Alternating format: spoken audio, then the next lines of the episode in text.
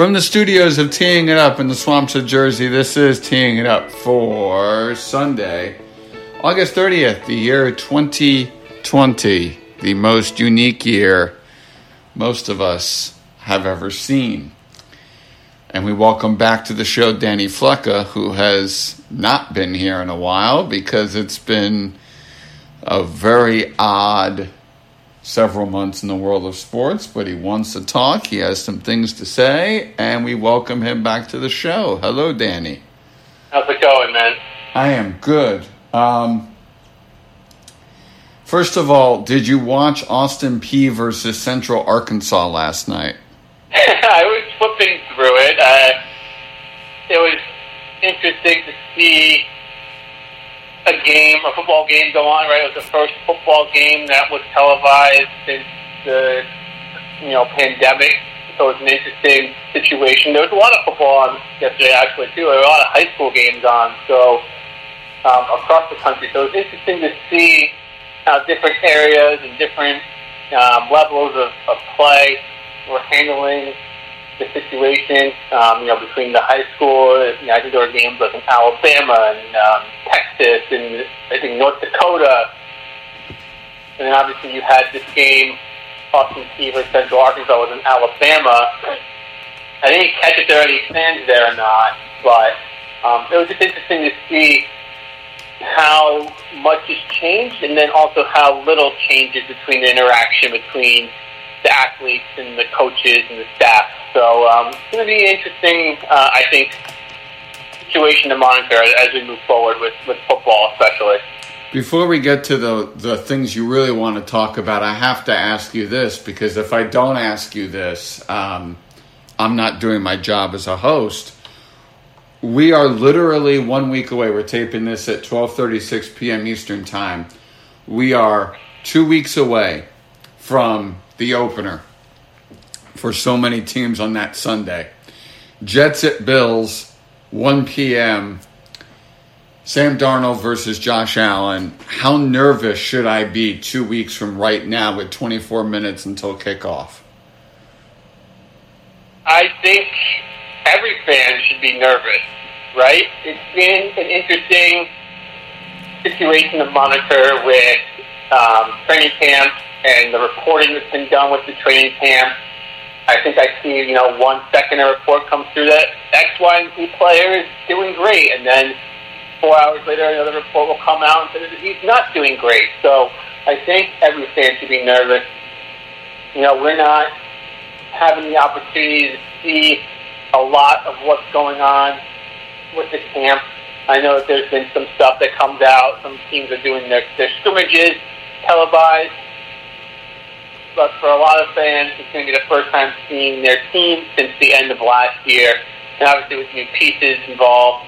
Uh, I think every, I'm nervous watching from a fan as a fan for the Giants. I'm also nervous from like a, a fantasy perspective and a, a gambling perspective. It's, you just don't know what that first week's going to look like and how not having preseason affects how teams approach the season you know, the famous Bill Belichick quote that, you know, he treats the first four weeks as preseason during the regular season. How does that translate this year with there being no preseason games and only being able to uh, practice against your own team?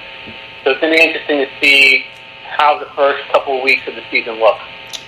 All right. Well, we're talking to, t- talking to Danny Flecka here on uh, Teeing It Up.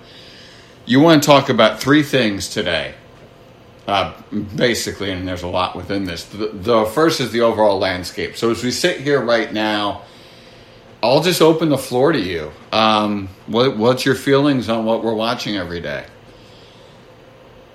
I think it's been interesting, right? From I'm, I'm going to talk about it from the sports perspective, and then you know we, we can dive into the other off-field issues that have affected the the on on field or on court or on ice perspective of, of the sports landscape. But I think, you know, it's been now, what, almost a month since the bubbles have opened up. And I thought, I think each league that has had one, the NHL and the NBA, have done a really good job of, of making the experience as, as close to realistic as possible. Now, you're never going to mimic an actual game in a stadium the intensity of those games in the stadium with home crowd support and everything else like that. But I think from a delivery perspective, you know, the, the broadcasting, the announcing, the scheduling, um, I think it's all been pretty good. You know, I think these, these leagues have done as much as they could with as little uptime available to them, and it really had the players buy into the sports perspective of it. Um, everything else is a different situation, right? But like from a pure like X nose and product standpoint, I think that they've done a really good job of giving the fans as much content as possible, but also keeping the players as safe as they as they can with the resources they have available to them at this given point in time. So, you know, I've been pleased with that. You know, from from a viewing perspective, um, the one thing I think that seems a little off, I don't know if it's just me, the games look slower for whatever reason. And I don't know if that's because there's no fans or, or whatever it is, but I think that's the only negative I have from what I've seen. But overall, you know, it's nice for me to be able to sit on my couch at 7 o'clock at night and have a game on and be able to watch it. And no, I have not talked about baseball because it's just not something I've gotten into because I I don't know. Baseball just seems like it's all over the place every single day. Um, let me uh, just dive in there for a second because I, I think there's an interesting aspect to this, which is that you do need buy in and you do need um, fan buy in, player buy in, coach buy in. And they've gotten all three and to varying degrees across these sports. When you say that it looks slower, which sport are you referring to, or is it all of them? I think it's all of them. um, specifically, I think like hockey. You know, watching the hockey it looks a little bit slower. Again, it might be me. It, it could be maybe the production isn't you know not having as many cameras on or whatever it is. It just looks a little bit slower. But again, it could be also that the intensity of the game isn't what we're used to. You know, again, if you're going, if we're talking about playoff hockey or playoff basketball, you always have that added element of the crowd. With no crowds, perhaps that takes away from some of the intensity, some of the speed of the game. I would also argue, Danny, as we're talking to Danny Flecke here on Teeing It Up, that especially in basketball, there have been a lot of lopsided games and a lot of lopsided series. And we've seen in the case of that Clippers Mavs game where where where Luka hits the shot, you've seen the intensity and I think you've seen the pace up and down, back and forth. I think a lot of these games have been so lopsided that it can get one sided very inter uh, very quickly. And I am curious as family members and friends start to join in round two after they clear quarantine. Um, if some of this changes as we get some more natural sound in the arena instead of the piped in sound slash the virtual fans. Yeah, it'd be interesting for me. You know, I, I'm just spitballing here, but you know, given this situation that they find themselves in, I think a lot of too, like with basketball, that's different than like with hockey, is that they're not playing in a basketball arena, right? Yeah. They put together what they could with the situation and the resources they have. It'd be interesting to see if they talk about it, if they, you know, if it throws out there. Maybe they move to the Orlando Magic Arena in the conference semifinals and the finals. This would give more of that, that ambiance of being a basketball game in an arena, but who knows? You know, I think one thing that's happened and is happening, you know, is that every single day things change. And for right now, we have to be thankful that we have the opportunity to watch the game, and that from a, a, a product perspective, that we're going to get you know something that's resembling as close to the product as possible. Um, you know, I'll, I'll take that right now because you know as we saw, it took months to get here, and every single day something happens that could potentially take it away from us. So we just have to be appreciative of what we have right now. Absolutely, we sure do need to be appreciative because we do not know um, when this is all going to come to a halt. And you look at baseball, and uh, yesterday was the first time since late July that they had all 30 teams playing, and abruptly that comes to a stop because somebody in the Oakland A's organization um, has now tested positive. We're talking to Danny Flecke here on Teeing It Up. Here's my observations about this. I think basketball has looked great visually. Um, it has looked natural what the NBA did with these three arenas at, at Disney's Wide World of Sports. And if any of you have seen that Orlando um, Thanksgiving holiday tournament, these are those same venues that just look way different because of all the video boards. Haven't watched a lot of hockey. I can't comment on that. Baseball to me is weird just because of how big it is. And when you pipe in crowd noise into such a huge, cavernous place, it can come off sounding kind of odd. And I'm very curious to see how this plays out in football when they start piping in some crowd noise because these are big places that are going to suddenly be um, way empty. What have been your observations um, when you have watched baseball as to the difference between um, virtual crowd noise in a um, smaller space versus virtual crowd noise in a cavernous space? Well, baseball is boring, right? Just from even a normal perspective, baseball is a boring sport. So, not having any of the extra curriculars that you would get at a normal baseball game, I think takes away from the game itself. So, it's, like you said, it's empty, it's it's you know quiet. It's just a boring sport. So you kind of need for baseball to have that that extra stuff there to one keep your interest and two not make it just seem like it's uh, you know people playing at a park. So baseball is kind of at a disadvantage there. I think the other sports that have been played outside, like soccer and um, football, you know, soccer's been going on now for a little while. It's the same thing, right? Like, soccer is so dependent a lot on the ambiance of the game as well as the play of the game, and not having that crowd really takes away from from that ambiance. And I think we're going to see that a lot in football too, especially on the college level. You know, college is so dependent on on where it's being played and the the fans and the students and everything else along those lines. It's going to be interesting to see what that looks like in a couple of weeks when these big SEC stadiums that fit 100,000 people have 20,000 fans or no fans at all.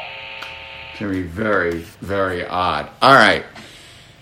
Then um, tragedy strikes, and what happened in Wisconsin has reverberated um, around all of sports, and we had a week unlike any other as players decided enough is enough and they would boycott um, and step away from the court or the field or the diamond um, or the pitch to instead, or the ice, and instead speak of social injustice and attempt to spark uh, much needed um, long term change in the communities in which they play or live. Um, your thoughts on what we saw this week, led once again, just like with the NBA bubble um, and, and having a bubble period, led once again by the NBA.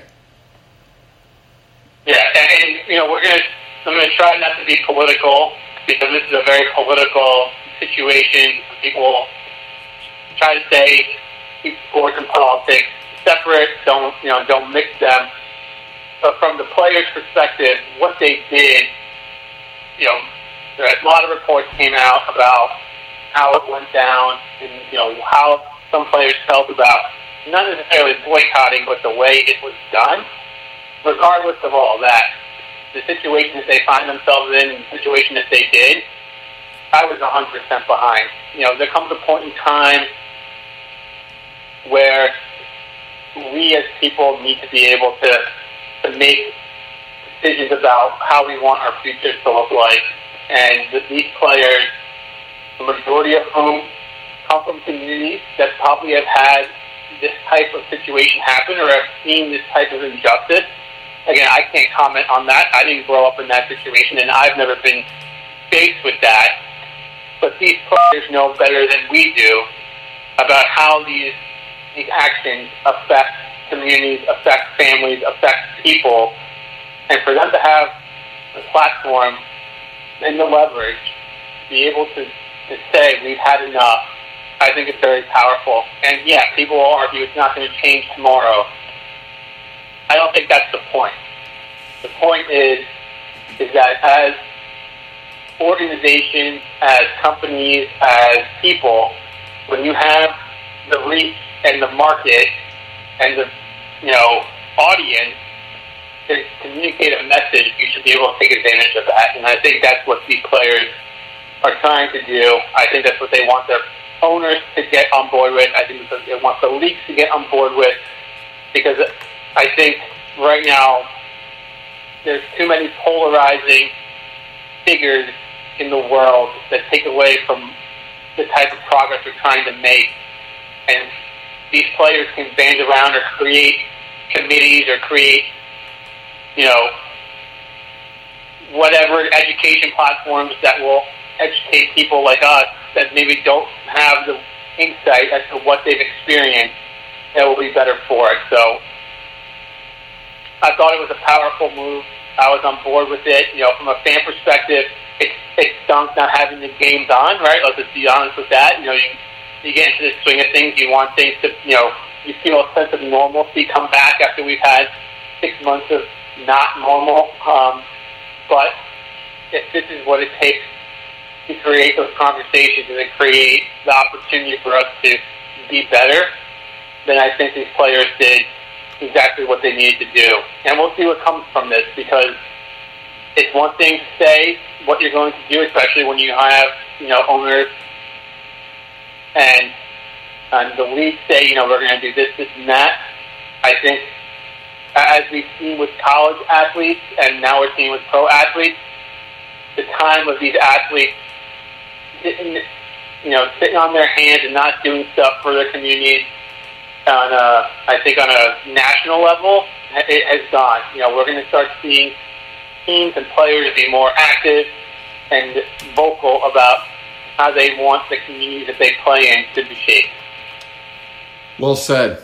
And I think you're going to see the start of this with the opening of arenas as polling places. Um, this is going to be huge for a lot of places and for a lot of teams and in a lot of cities. Um, and just even from a COVID perspective, a uh, uh, by the way, I'm on board 100% with what you said. It was very well articulated, and uh, thank you, Danny Fucka, for your insight.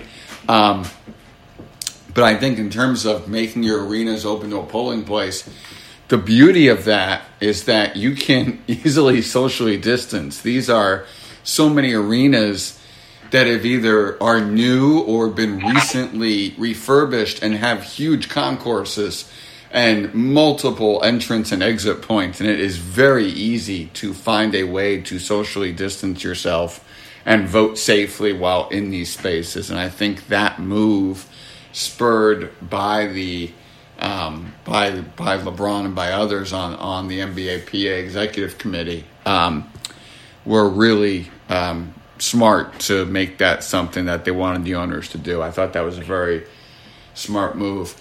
In terms yeah. of oh, sorry, go ahead. It's a no-brainer, right? And yeah. it should be not even limited to basketball arenas. It should be football stadiums, high school football stadiums. You know, like these places that have you know, wide open spaces that you can, like you said, properly social distance, create multiple entry and exit points.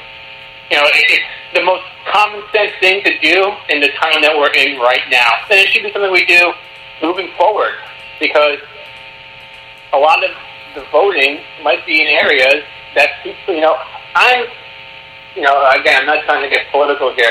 I can't believe we're here in 2020 and we're still talking about how hard it is, or how you know, yeah, how hard it is to get voting done. Yeah, how is that? You know, how is that a thing? And I think one cool thing I saw today, you know, talk about instant change and educating people. You know, I think it was um, Jacoby Brissett on the Colts made sure everybody on the team and organization was registered to vote. And that's how you go about doing this change, right? You educate people on you know what they have to do. You teach them, you get them situated, and then you give them the resources available to execute on that education. And I think that's a really powerful thing because you know the simple thing is to say you want change, but the only way to get change done is to be involved. And I think that's what these players in these leagues well, that's what the players want, right? They want people to say that they're going to do the change, but to actively show how that change can be done. And I think that's a very simple way of doing it right now. There's a lot more that has to be done, but that's a very simple way to get things done. Absolutely, and just to piggyback on that, in in on two fronts. Number one, um, the NBA Players Association estimates that only 20% of those eligible to vote, obviously a very diverse league, not everybody who plays in the NBA qualifies, but those who, who are eligible, only 20% are registered.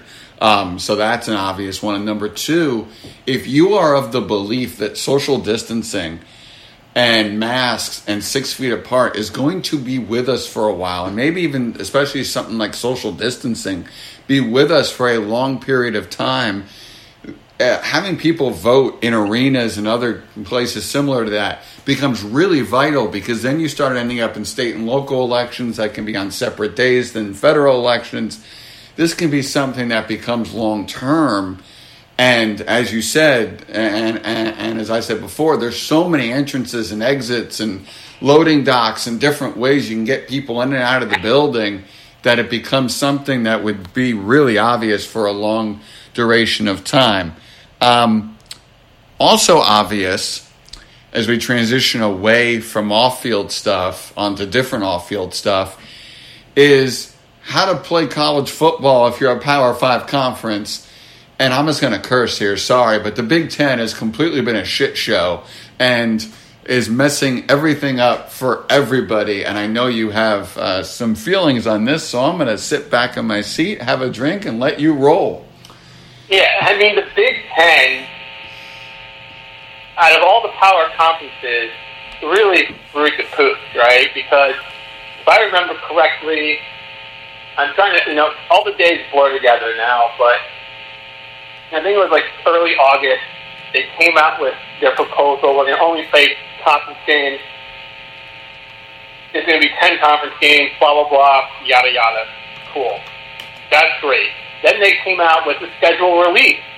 They had a whole special on it, and I was watching it on the Big Ten Network, and I was like, hmm, interesting. Seems like this league has really got their stuff together. Seems like they have a plan. Looks like we're good to go. And then three days later, they come and they say they're gonna they're gonna cancel football um, and fall sports. And it took us a 180. And again, I know that every single day new information is becoming available to us and a lot of different things from testing to side effects to immunity and all this stuff. But I just think they did themselves such a disservice from a PR perspective to come out and say we're doing this, this, and this, and then to pull the rug out from underneath not only the athletes and the staff, but to the community. You know, these communities rely on these football programs to be up and running. And that's a sad thing to say, right? Because you should never be relying on something else to produce, you know, economic growth or stability within within a community. But that's just the case with football in these areas, you know, especially like in Nebraska and Iowa, where there isn't really a lot else going on. Um, and they have, and those areas have also been hit pretty hard by what we've seen the last couple of months. And then they come out and say that they might start in Thanksgiving. It's just, you know, can you make up your mind on what it is that you're doing? And I think I understood the perspective that they took when they said they were canceling, but the execution of what they've done the last, you know, the month of August has just been absolutely terrible. Um, because now I think you find yourself in a situation where you're scrambling and you see that other programs in other conferences have been able to get by with a lot of what they've implemented you now say to yourself, oh, well, maybe there was a solution here and we missed it. Now we have to recoup it. And of course, with that comes money. All right. Now I think when they finally saw what potentially could happen if they didn't play football, the actual financial implementation implications now, they are going to try to salvage it, and it just makes no sense to me why they why they stopped in the beginning. Because I think what a lot of these programs did, and a lot of what college football should have done in general, was say, "Hey, let's get as many teams to play as possible. Let's be as flexible as possible. Let's build in, you know, natural bye weeks, a long, you know, flexible schedule dates to allow us to get, you know, a, a season from September to the end of December, and then we figure out what to do with the playoffs and bowl games and everything else like that. And I think that's the way they should have approached it. But obviously now they they want to come back in and play, and we'll see how that goes if they decide to do that. I'm just really confused because the Pac 10 cited this heart condition. And the point that I made at the time was, and I said it to you and I said it to many others, if you believe that there is an issue with a heart condition that could be a side effect for otherwise healthy people from COVID 19, what medical data are you seeing that the ACC, Big Ten, and ACC don't find to be as serious? Can we please share data to come to a consensus? Now you flip around and it's like, wait a second, you can play in November, which means you can be practicing in October? is something is so amiss here that we were shutting this down because of a heart condition and trying to get this to the spring that now suddenly you can play in November and December and maybe the rapid test would identify this faster and that's what they're banking on to to have these people not come down with a heart condition. I'm not an expert when it comes to medical stuff. I don't play one on Twitter or on this podcast. But that just seems so odd to me, Danny, that why did three leagues play on, including a recommendation from Duke Medical Center, one of the top medical centers in the nation to play on?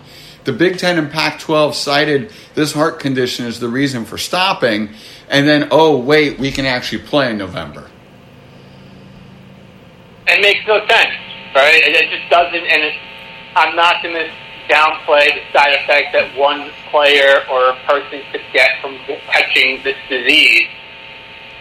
But you have to also acknowledge the fact that these issues come up regardless of a pandemic or not. There are players every single year that are told they cannot play a sport because of a lingering heart condition or medical issue that they have. And as the athlete and as a school, you have the responsibility to make sure that you put that player in a safe situation. And if you find that this is an issue for players, then you don't let them play. And it's just, I guess, frustrating from a perspective, you know, as a as just a person, right? What is your decision? What are you doing? And come out and say why you're doing it and actually mean it. Don't come back now and say, oh, well, the ACC and the SEC and the Big 12, like, they're doing great right now. Maybe we should reconsider. Wasn't that always an option? yes. Right? Like, couldn't that always have been an option that you could just say, we're going to keep going. We have protocols in place. Our students, are, we're going to make sure our students are as safe as possible. The moment we say they're not safe, we're going to re- we're going to adjust and make sure that they are safe we're going to start on this day, and this, and you know, if for whatever reason we can't, we can push it back X number of weeks, then we can figure it out. And the Big Ten and Pac-12 just had no interest in that. They saw the data. They were like, we're going to just pull the plug, and we're going to play in the spring. Which, again, if we're going on a player safety, you know, if we're saying player safety is the reason why we're not playing, don't give me the BS that you're going to play in the spring. That's actually worse than playing in the fall. It's actually more of a risk for the players to play in the spring than to play in the fall. And on top of that, you're putting you're going to be putting out a pretty terrible product because no top tier college player is going to play in the spring for, with the potential of them getting hurt and then have to turn around and play in four months again in the fall. It's just not the way it's going to happen. So I just think the Big Ten and Pac-12 really did a bad job of handling the situation. And on top of that, now they look like like a bunch of dummies. I don't know if the Pac-12 has been entertaining the fact of coming back and playing or not, but you know the Big Ten is definitely in a situation where they made the wrong choice. And again, we talked about it earlier. Players are no longer going to just sit on the sideline and let other people determine their fate. You know, they're just not. And these college players have become increasingly more vocal about how they view themselves in a society where their likeness, their production is profited on by multiple people, and they don't see a dime of that. And I think that's what we're starting to see is that these players are like, if I have to put myself at risk to do something that I love, I'm going to tell you about it, and whether or not you want to hear it, I'm going to keep telling you until you get sick and tired of me telling you and you do something about it. Yeah, um, and and just to add one thing onto that, now you have outbreaks at these schools. You have schools that try to do in-person classes that are doing it remotely now because of off-campus partying and yet there's this disconnect between student life for everybody else and student life for athletes and it's just there's a lot of people not on the same page right now and that's not helping anybody's cause.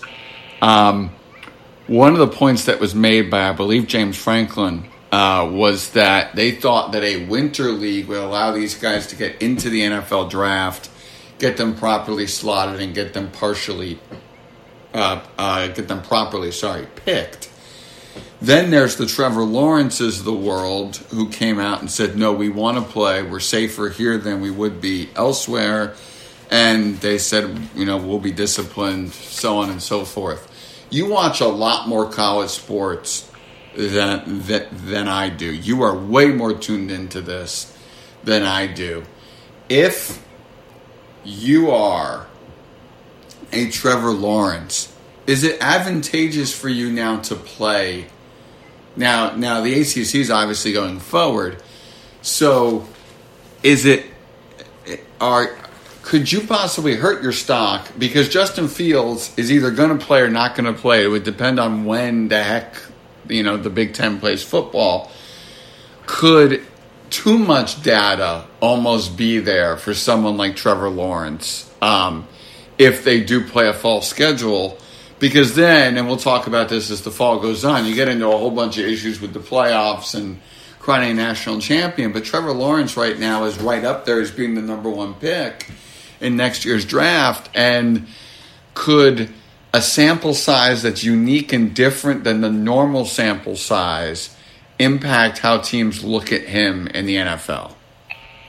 I don't think so. I think, you know, I, I look at this from an athlete's perspective that at the end of the day, you've been doing something your entire life, you've been working your entire life to get to a point where you have the opportunity to compete.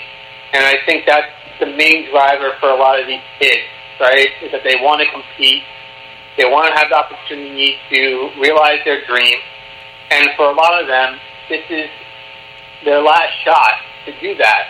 And I think having that taken away from you has sparked a lot of what's going on right now with these college athletes coming out and saying, you know, well, we want to be safe, we want to have the opportunity to play, but at the same time, we're not going to let you take advantage of us and not have the opportunity to be who we are.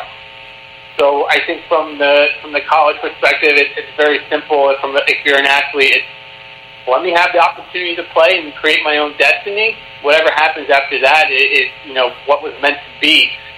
But for a lot of these kids, you know, this is their only opportunity to potentially have a shot at the NFL or Canadian Football League or whatever it is they decide to do, you know, after they're done playing. But for a guy like Trevor Lawrence, you know, he could not play or play this year, and I think it's pretty safe to say he'd be play be pick number one. But then you also have to think about the way that his season ended last year. and how that leaves a taste in his mouth. And you know, his instinct is to get back out there and play. So, you know, I just think the colleges, at, at the end of the day, have to look at look themselves in the mirror and say, you know, what are we? Are we a business or are we a college? Are we here to educate, you know, the, the next generation of, of kids, or are we here to profit off of our sports program? Once they make that decision, then they can move forward in the right right way. And I think what we've seen with college athletics and college programs in general is them hovering between the line of needing the football team to, in order to do the latter, right? You need to have the football revenue in order to make your institution what it is. Very few colleges can operate, you know, as Harvard does or as Yale does. They just don't have that bandwidth or those resources available to them. So for a lot of these schools, they look back and they say, well, if we don't have the football team, we potentially are going to be losing on a lot of different areas of our of our institution. So once colleges can come out and say, yes, we need football to be able to provide education to the students that we have here, then I think I would feel more comfortable with that. But until colleges come out and say that, then you know, you know, they're really just robbing Peter to pay Paul. So, you know, they're they're looking to stay safe publicly, but at the same time have kids go back to school and charge them thousands and thousands of dollars, and then they, you know, they don't get the experience they they signed up for, and they don't really care whether or not you get it as long as they have the money in the bank. So, you know, these, these schools do owe it to these kids to, to provide them that opportunity to to let them live out their dream. Whether or not we're going to see that, I don't know. We'll, we'll see how the fall plays out. That we will. We're talking to Danny Flecker here on Teeing It Up. Um, I'm, I'm trying to figure out what's the best way of asking this next question, which is different about football. Um, in terms of the NFL, are you for virtual fans or are you anti uh, virtual fans? I'm, I'm impartial, to be honest with you. I mean, it's a little weird watching it like on the basketball uh, games, you know, like the, the virtual fan board or whatever it is. I, you know, I'll be honest. I, I think one sport that has done a really good job that no one talks about is NASCAR. NASCAR was the first sport to come back. It had one positive test that was Jimmie Johnson, I think, and that lasted like three days because it was a false positive. It had a lot of different venues that have allowed fans to come back at partial capacity. I myself went to a NASCAR race up in New Hampshire, and it was at limited capacity and it was a great experience. It's actually, you know, from a fan perspective, I know that you want to fill the stadium, but it's actually kind of nice having less people there, to be honest, right? You get more space, you're not, people aren't on top of you, and, and everything else like that. So I think these football teams should look as much as they can into allowing that type of flexibility for their fans to have, you know, limited capacity or a lottery system that allows for tickets on, on Sundays, however it is. I, I think you do have to be safe, you have to be practical, you have to be smart, but I think that football and soccer and these sports that are played outside have an advantage that a lot of other sports don't have that are played inside is that you are you are outside, you have 80,000 plus seat stadium, that allow for proper distancing, where you can fill your stadium, you know, at a certain capacity, and allow fans to have an experience as well. So I think that's the route I would look to go if I was a football team, if my jurisdiction allowed it. But the virtual side of it, it is what it is, right? It's a way to create an experience and, and provide content to people that you might not be able otherwise whether it's there or not, to me, like it's not going to take away from me watching the game. You're the fourth person I know who attended that race, and the fourth person I know who really enjoyed the experience. So, I'll tell you what. I mean, they they limited seating to I think like 15 percent of the capacity there. Um, I don't know if you've ever been to a NASCAR race or a, um, a racetrack. I have. It's huge. Yeah. So I mean, you know, they that stadium fits the one in New Hampshire, I think 80,000 plus people. When you looked out and you saw people, obviously you saw empty spaces. They would look they looked fine from like a visual perspective. There was no one sitting next to me besides the people I went with. There was no one sitting behind me. There was no one sitting in front of me for a couple of rows.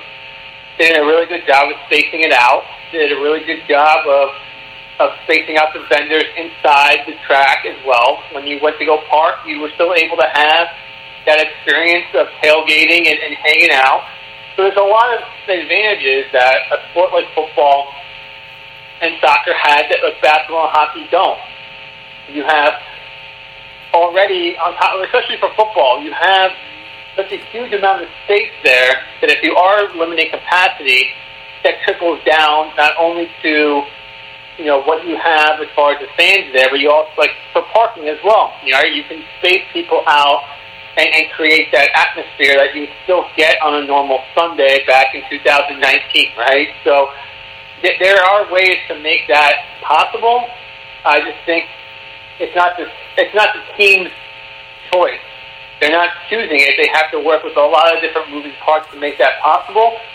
But if I was a football team, I would be looking at every possibility, see if that's a, that's an option for me moving forward. Again, I know like there's been a lot of teams that have come out and said, you know, we're doing this, we're doing that. You know, like our Giants and our Jets, they're not having fans right now. Does that change in a couple of weeks or a month or two? Who knows?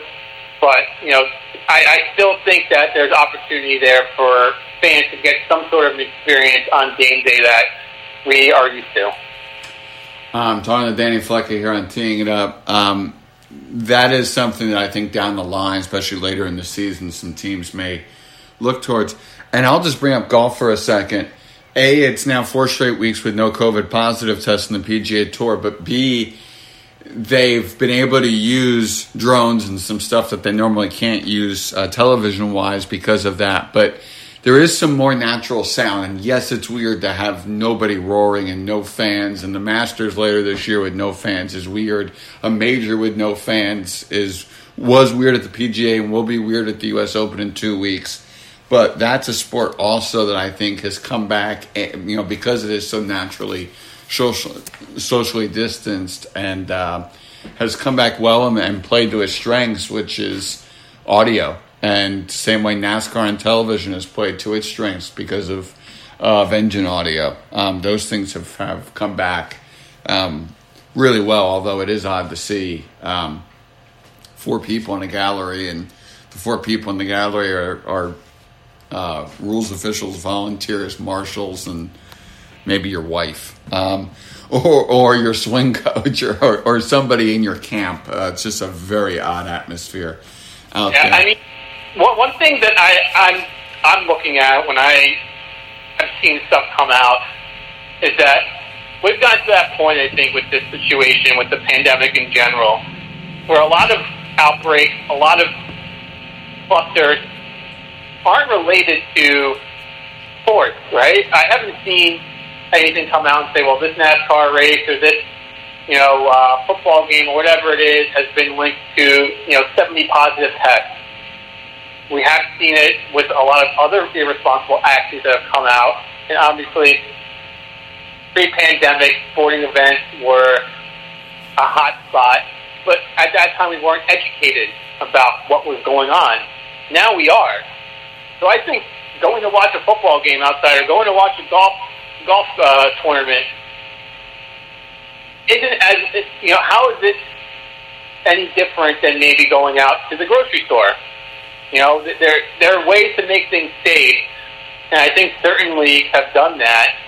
And I think we've gotten to a point where we have been educated enough on a way to make that possible. And again, is it worth the risk? I don't know. I don't make those decisions. I personally am not a guy that goes to football games on Sundays. So for me, my my viewing experience isn't changing. But there are a lot of people out there that do. A lot of people have a lot of money invested in it, and uh, you know, it's, it, for some people, it's, it's an outlet. So I, I think there are definitely ways to make it make it possible. If we see it, I would love to see that. Obviously, it'd be great to to see that we've gotten to a point where we can start making these decisions and educating ourselves on, on proper protocol and and allowing people to have that that outlet. And if we don't, for me, as long as we have the sports back, I'm fine. Honestly, right? I'm going to be happy knowing that I can sit down on Sunday for for ten hours from one to one p.m. to eleven p.m. and watch the game. So. As we close up shop here, anything else that you want to mention that we haven't gotten to on this uh, podcast, Danny? I mean, as always, right? We'll see what the, the next couple of weeks bring. Usually, I, I close out by saying, you know, like what's on the docket and everything. But I think the one one thing that you know concerns me moving forward is this week is that it's a holiday week, right? And we've seen historically, right? We've had Memorial Day and Fourth of July that this is where things tend to get a little dicey from a social perspective. My hope is that we get through the next two, three weeks with people being responsible and educated and, and practicing the right, you know, practicing common sense so we don't have these things taken away from us because as we've seen, when things go bad and one person makes a decision, you know, it, it tends to have ripple effects. So my hope is that we get through the next couple of weeks and we see, especially on the college perspective, right? With kids on campus, them be smart, understand what's ahead of them, you know, be responsible, and then from there, you know, we'll be able to get something normal this fall from a viewing perspective on the sports side of things. But overall, obviously, you know, every, everyone needs to be safe, and and you know, that's really the main concern right now. Yeah, it's um, it is going to be interesting to see how Labor Day weekend um, plays out and what the long term ramifications um, wind up being um, from a holiday weekend. So, everybody out there, stay safe, wear a mask, um, and behave yourselves because we need this to um, come out on the right side of things um, going forward. Danny Flecker, thank you as always for coming on Teeing It Up with Jeremy Schilling. Thank you, my man. Talk to you soon. You got it, and thank you all for listening to this edition of Teeing It Up with Jeremy Schilling.